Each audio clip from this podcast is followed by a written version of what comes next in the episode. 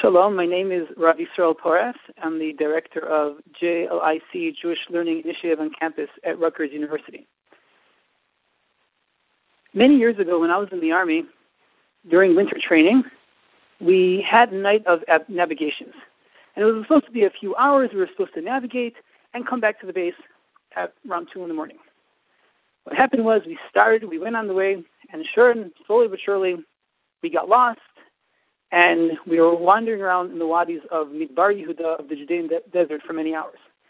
When the sun finally came up in the morning, our commander had decided to climb up a mountain to see where we were. When we, when we reached the top of the mountain, we realized that the base was just beyond the mountain. We had been walking in circles all night around the base without even seeing it. In the world of tefillah, Chazal helped us navigate our way HaKadosh Baruch Hu. And in the Gemara in Brachot, there's a beautiful Gemara, Daf Lamed Amud Aleph, that helps us navigate our way, navigate our kavana to HaKadosh Baruch Hu. The Gemara says as follows, that if a person is standing in Chutz where should he direct his heart to? The Gemara answers, to Eretz Yisrael. If a person is standing in Eretz Yisrael, where should he direct his heart to? Yerushalayim. And if he's standing in Yerushalayim, he should focus towards the Beit HaMikdash, the Holy Temple. And if he's in the Holy Temple itself, he's standing in the Beit HaMikdash, he faces the Kodesh Kodeshim, the Holy of Holies. And if he's standing in the Kodesh Kodeshim, the Holy of Holies, he should face the Beit HaKaporet, the covering of the Ark. If he's standing behind the Beit HaKaporet, then he should see himself as if he's standing in front of the Ark.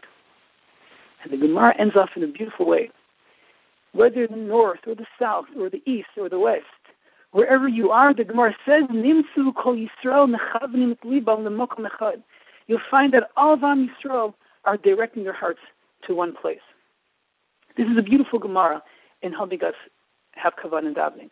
This also has many halachic ramifications. And how do you build a shul? Where does the shul face? When you're davening, where do you face? But I think that there's a beautiful idea that's coming out of this Gemara that a person should always be facing towards Eretz Yisrael. Even though we're involved and we're very busy in our lives and we're doing so many different things, jobs and school, three times a day, we have to come in as a community and we have to refocus our direction in life. Where are we heading to? Three times a day, we're heading, we're facing towards Eretz Yisrael, towards Yerushalayim, towards Kodesh Kodeshim. But I think there's even a deeper idea that's coming out of this Gemara. That the importance of facing Eretz Yisrael isn't because of the physical land itself. It's because that's the place where one can achieve the most intense relationship with HaKadosh Baruch Hu. And even when you achieve a closer relationship with HaKadosh Baruch Hu, there's always higher you can go.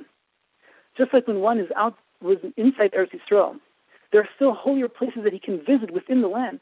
So too, when one achieves a higher level in spirituality, there are always higher levels that he can grow.